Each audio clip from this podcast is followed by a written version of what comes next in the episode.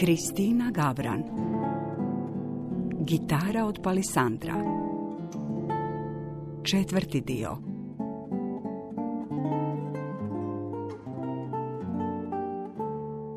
Zemljani se proširiše na sve strane. Paljahu pred sobom šume i čupahu stavla. Pleme ih se klonilo, ali zemljani do skora ogradiše sve slobodne putove. Na Ašinu naboranom licu zapisane su sve kiše i vjetrovi koje bijaše susrela na putu. Već duže vrijeme osjećaše da je vrijeme za ostanak, uzemljenje. Nakon dugog puta pleme se privremeno usidrilo kraj jedne šume. Ta šuma bijaše posve drugačija od one s početka priče, puna mahovine i neke neobične tišine. Aša u njoj prepozna mjesto za ostanak. Svi članovi plemena okupiše se oko vatre i pjevahu svečane pjesme. Aša drhtavom rukom dijeljaše blagoslov djeci. Ujutro će pleme poći dalje, a ona će ostati u nepoznatoj šumi sve do svojega skorog kraja. Do zore vatra se pretvorila u pepeo. Muškarci okupiše stoku, žene zavezaše torbe i sklopiše šatore. Na dan rastanka nitko nije jeo, postom iskazivahu tugu zbog odlaska. Pleme nastavi putovanje, upravo onako kao što bijaše oduvijek. Aša se prisjeti majke u vrijeme kad joj ruke postadoše drhtave i više ne mogaše hodati. Na dan rastanka od majke Aša nezaustavljivo plakaše, ali znala je da su takva pravila. Ljudi u njezinom plemenu umirahu sami. Glad u želucu biješe je tada utjeha. Začudo njezina se majka smijaše i mahaše na pozdrav. Tek sada, dok se njezino pleme gubilo u daljini, Aša je razumjela majčinu sreću.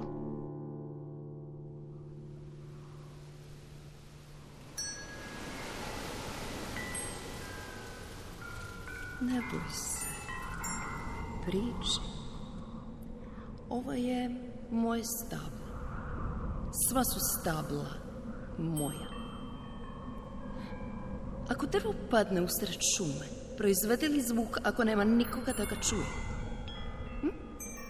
Ako odgovoriš na to pitanje, dopustit ću ti da izađeš iz šume. Jesi li spremna? Ako drvo padne, a nema nikog da čuje taj zvuk, pa kako onda možemo govoriti o zvuku?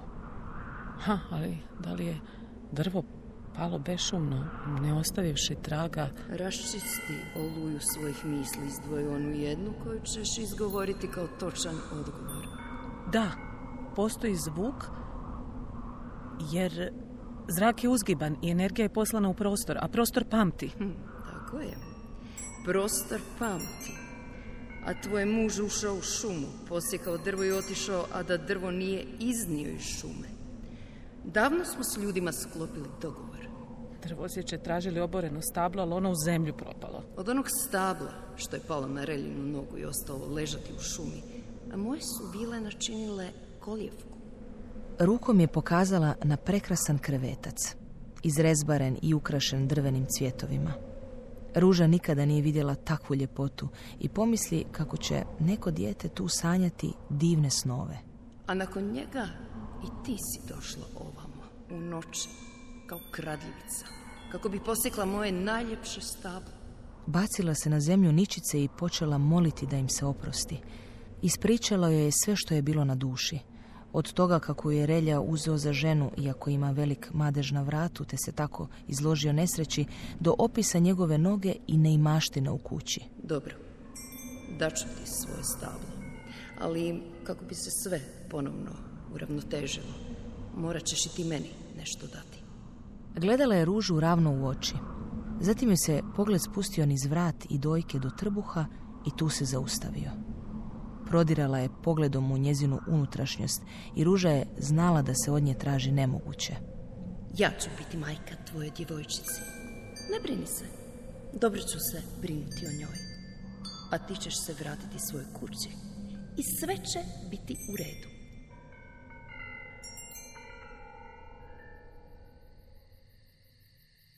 Idućeg trena ruža se u znoju probudila nasred livade.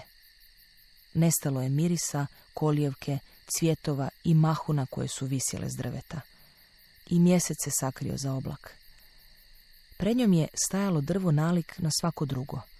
Ipak znala je da je to drvo koje donosi spas. Ruža podigne sjekiru, udari i oštrica zasjeće koru drveta. 340 zamaha sjekirom, a drvo je još uvijek stajalo postojano. Sjekla je nerazumno, kao zaluđena. U mraku nije vidjela gdje oštrica udara. Znala je tek da ne smije oštetiti drvo, pa je ciljala što bliže korijenju. Dok je tako sjekla i borila se sa snagom drveta, plačući nad svim tim jadom koju je snašao, osjeti komešanje u trbuhu. Pritisne šakom čvrsto u visini pupka te nastavi udarati sjekirom, no bol joj nije dao mira. Zadigne suknju i ugleda kako joj iz nogu curi tanak mlaz krvi.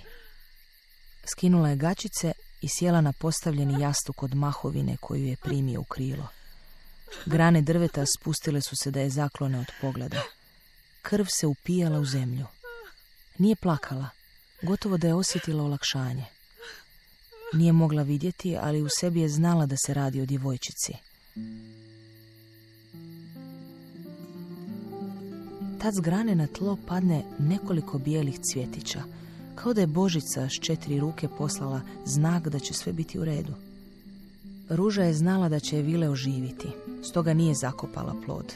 Nabrala je lišća i trave te od toga savila gnjezdo na tlu. U sredinu je poslagala bijele cvjetove. Oni su rastvorili svoje čašice i laticama obgrlili njezinu djevojčicu. Krvava mrlja činila joj se kao princeza koja će spavati tisućljetni san, čekati da se sve promijeni, da njezini roditelji, braća i sestre umru, da cijelo selo izumre i s njime sve tradicije i svi običaji. A onda kad se sve rodi iznova i ona će se probuditi i izići iz šume. Skupivši snagu, ruža udari vrhom sjekire u rub stožca, te s obje ruke gurne svom snagom.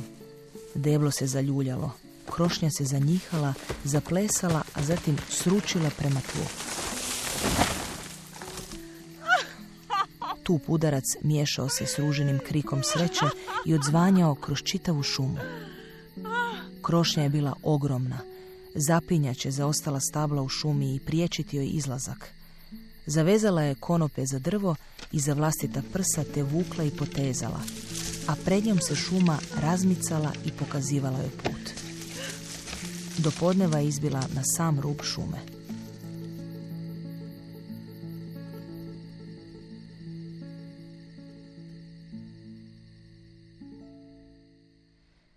Kad su se vratili, Albert je bio crven u licu. Agnes je veselo pričala o posjetu slastičarnici i divnoj gospođi koju je otvorila. Albert je sirotici potajice pružio salvetu u kojoj je bio umotan kolačić od oraha. U tom trenutku sirotica je shvatila koliko je zavoljela tog šutljivog čovjeka. Reci mi nešto iskreno, hoćeš li? Ti si lijepa, mlada djevojka. Bili se voljela udati? Pa... Nije primjereno da mlada djevojka živi sama u kući, s udovcem. Razgovarala sam s Albertom i on će se pobrinuti da se što prije udaš i odeš odavde. Da odem odavde? A to će biti bolje za tebe. Ne možeš čitav život biti zatvorena u njegove radionici. Agnes je iduće jutro spakirala kovčege, a sirotica je osjetila olakšanje. Albert je dane provodio u radionici. Bilo je vrijeme da spoji sve dijelove gitare. Lakoća smreke za prednji dio gitare. Postojani mahagoni za vrat, cedar za ukrase kako bi se mogao poigravati bojama. Palisandar za poleđinu gitare i bočne stranice izgledao je kao crne vlasi kose koje je netko pravilno počešljao i zalijepio jednu do druge u gustu mrežu. Tu se rezonantna kutija gitare i tijelo kao rezonantna kutija svirača spajaju u jedno. Na tom mjestu na tom mjestu vibracija gitare prelazi na tijelo svirača i odzvanja kroz njega.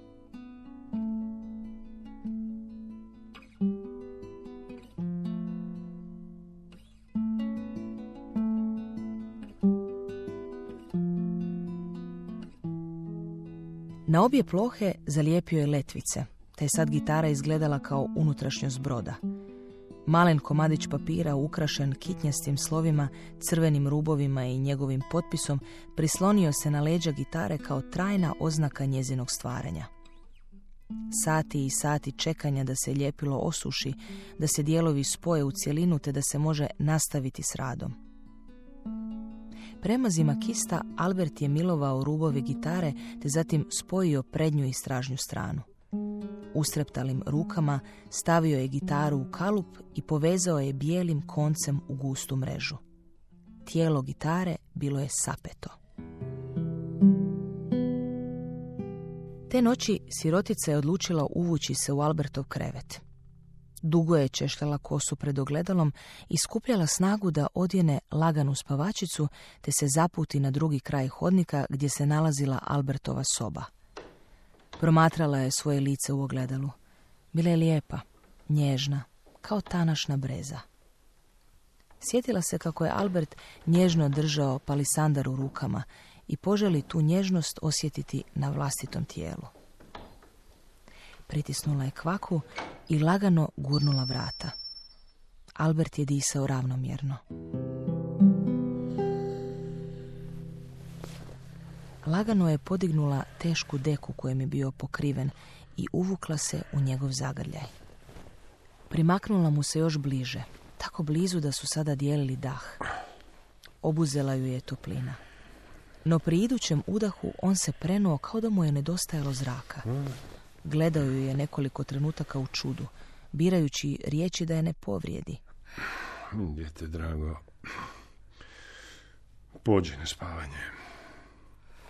Izvukla se iz njegovog zagrljaja i vratila se u svoj krevet koji joj se činio hladnijim od pećine. Od toga je dana Albert bio šutljiviji nego inače. Usmjerio je svu svoju energiju na izradu gitare. Uzeo ju je kao ljubavnicu k sebi na stan. Da, nema dovoljno časti da se oženi Pa gdje će se tako star čovjek oženiti mladom djevojkom? Već je jednu ženu upropastio, zar nema ni malo srama. Shvatila je da je Albertu postala smetnja.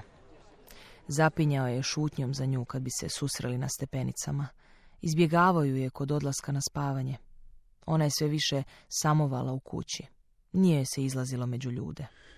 Ne brini se, pobrinut ću se za tebe. Ta gitara, ona će biti tvoj miras. Sad je napredak gitare više nije veselio. Svaki zvuk koji se uspinjao iz radionice prema kuhinji predstavljao je za nju strah od odlaska. Znala je da jednom kad gitara bude gotova, u radionicu će doći muškarac koji će je kupiti. Ja sam Jonas. Albert, Albert, izvolite. Hmm. Divna izrada. Vrhunska. A, smijem li isprobati? A poslije. Poslije, prvo ćemo popiti čaj. I kakve su vaše namjere? Kako to mislite? Što mislite s gitarom? Svirati, da kako? Ja svoje gitare ne dajem tek tako. A ova mi je gitara posebno draga. Želim, želim stvarno vrhunskog svirača. Ja novaca imam. Da, da, novac je bitan ali ne i najbitniji. E, smijem, smijem li zasvirati? Ne. Žao mi. Mhm. Hvala vam što ste došli. Znajući da će uskoro biti prodana, sirotica je pokušavala ugrabiti priliku da ostane nasamo s gitarom. Jedne večeri odlučila čekati da Albert zaspi. Spustila se polako stepenicama. Gurnula je vrata i ušla. Prstima je prelazila preko žica. Lagano palcem trzne po šestoj žici bakrene boje. Odzvonilo je duboko. Promuklo.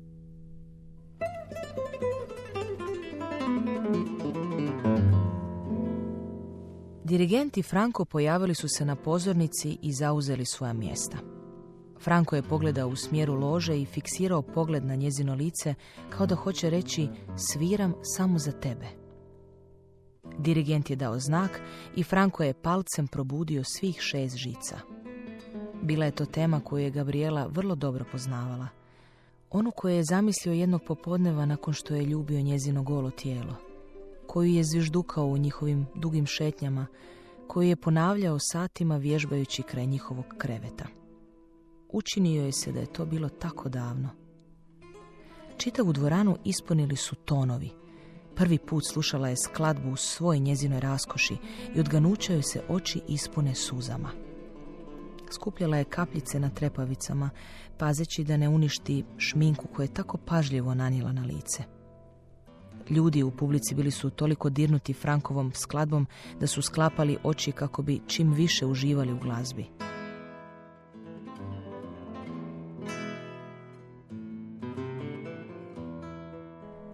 Gabriela ih je promatrala iz svečane lože. Izgledali su joj kao polje suncokreta. Pomicali su glave u smjeru svakog trzaja Frankove ruke. Vodio ih je na putovanje. Prvo Allegro, zatim Adagio, moderato koracima, a oni su ga slijedili kao začarani miševi. Nije bilo uvijek prisutnog kašljucanja, premetanja po torbama i struganja stolicama. Između svakog stavka tišina, iščekivanje. Franko već dugo nije osjetio taj zanos sviranja. Uživao je znajući da je publika u potpunosti s njime. Kad je na kraju dirigent dao posljednji znak i Franko prigušio završni ton rukom, u dvorani je na nekoliko sekundi zavladao muk.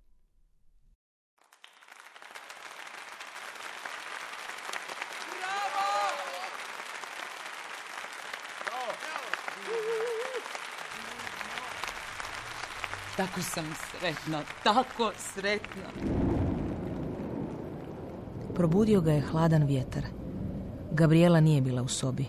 Prozori su ostali širom otvoreni. Bijele zavise nadimale su se kao brodska jedra. Nijemi svjedoci njezinog bijega. Sjedio je izgubljen među plahtama i osluškivao. Ugledao je Gabrielu kako u mraku izlazi iz kupaonice te skuplja predmete po sobi uklanjala je i najmanji znak svoje prisutnosti. Ipak joj nije smio vjerovati. Napušta ga. Skočio je iz kreveta i upalio svjetla. Ostavljaš me. Već smo vodili ovaj razgovor. Vrijeme je. Franko je u glavi osjećao vrućinu. Zapalila je u njemu vatru strasti, a sad samo tako misli nestati iz njegovog života. Gledao je u Gabrielu i osjećao kako bi je najradije ubio, samo da spriječi da netko drugi dira njezine pregibe i skrivena mjesta. Rekao sam ti da bez tebe neću svirati. Osjetio je prigušen bol koji je poticao njegov bijes. Radije ću je razbiti, evo razbit ću je. Ne, molim te, ne, ej, ne! Vidjevši da ponovo ima moć nad njom, cerekao se i njihao gitaru usporenim pokretima, produžujući njezin strah. Ponašao se kao do ruci drži sjekiru, a ne instrument. Zavitlao je gitarom iznad glave i svom snagom zamahnuo prema stolu. Ne! Gabriela je potrčala i položila ruke na mjesto sudara, te je gitara samo vratom dodirnula rub stola. Gitara je duž cijele širine vrata odmah kraj 12. polja dobila ožiljak. Drvo se udubilo i zabijeljelo. Vidjevši što je učinio, odložio je gitaru na stol i u strahu pogledao prema ženi koju je obožavao a koja nije htjela biti njegova. Odlazi! Franko je pobjegao od svoga kukavičkog čina. Gabriela je ostala sama s gitarom. Nježno ju je položila na krevet, kao osobu na samrti.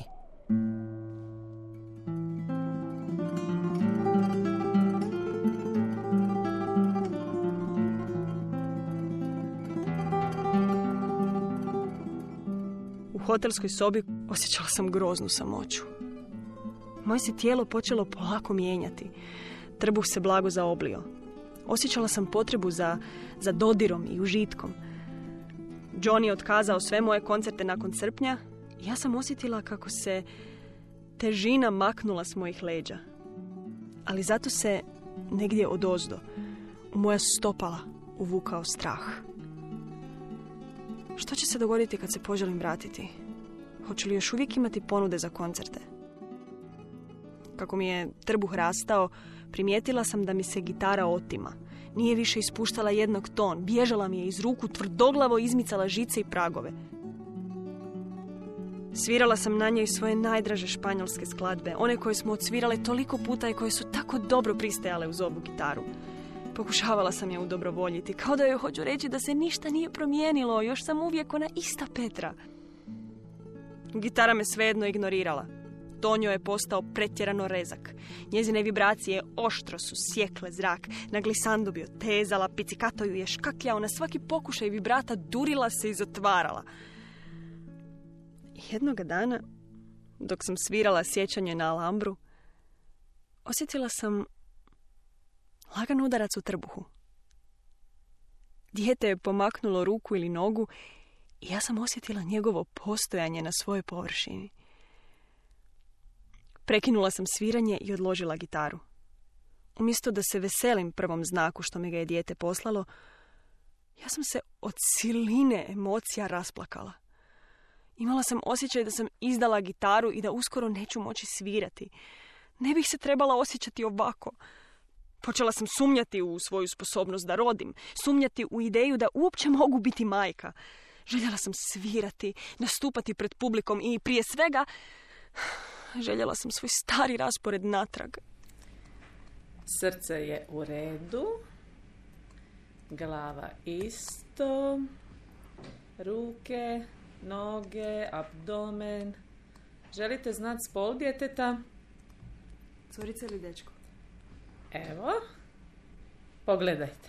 Evo, ovdje je jasan znak da se radi o dječaku. To moje skriveno dijete postajalo mi je sve bliže i bliže. Opipljivo. Zamislivo. Jedan dio mene želio se nakon poroda što prije vratiti koncertima. Ali drugim dijelom kao da sam slutila da će ovo biti moje jedino dijete i da neću dobiti drugu priliku da gledam to malo biće kako raste. John me uvjerio da će sve biti u redu ako godinu dana pauziram. Još jednom sam se zapitala gdje je moj dom. Uskoro odlazim kući. Čekam sina. Lijepa si. Trbuh ti je već velik. Kako ćeš ga nazvati? Svakako bih ga volio upoznati. Možda poslije. Svakako i možda sudarali su se u njegove rečenici kao velike zlatne činele. Pozdravili smo se uz kratak poljubac u obraz i svatko je krenuo svojim putem. Moje vodio kući, na 20. kat nebodera. Bilo je neobično zakoračiti u moju staru sobu iz djetinstva koja je sada pripadala nekoj budućoj Petri. Onoj koja će postati majka. Tetka i strina naizmjence su me posjećivale i svaka je davala savjete. Moraš se puno kretati. Lezi i miruj. I jedi špinac zbog želje za Od špinata ćeš dobiti zatvor. Čitaj knjige da znaš što s malim budeš djetetom. to po instinktu. Uzmi epiduralno. Slučajno. Treba disati. Maži se uljem zbog strija. Ništa tu ne pomaže duša. U jednome su se obje slagale. Previše vremena provodim s gitarom. Nećeš imati vremena. Neće ti biti ni važno. Posložiti se prioriteti. Dijete postane centar svemira. Udare hormoni. Plač, ne svira. A čekaj dok počne Čekaj puzati. dok počne jesti te tvoje Budeš papire. svirala kad poraste. Ima vremena.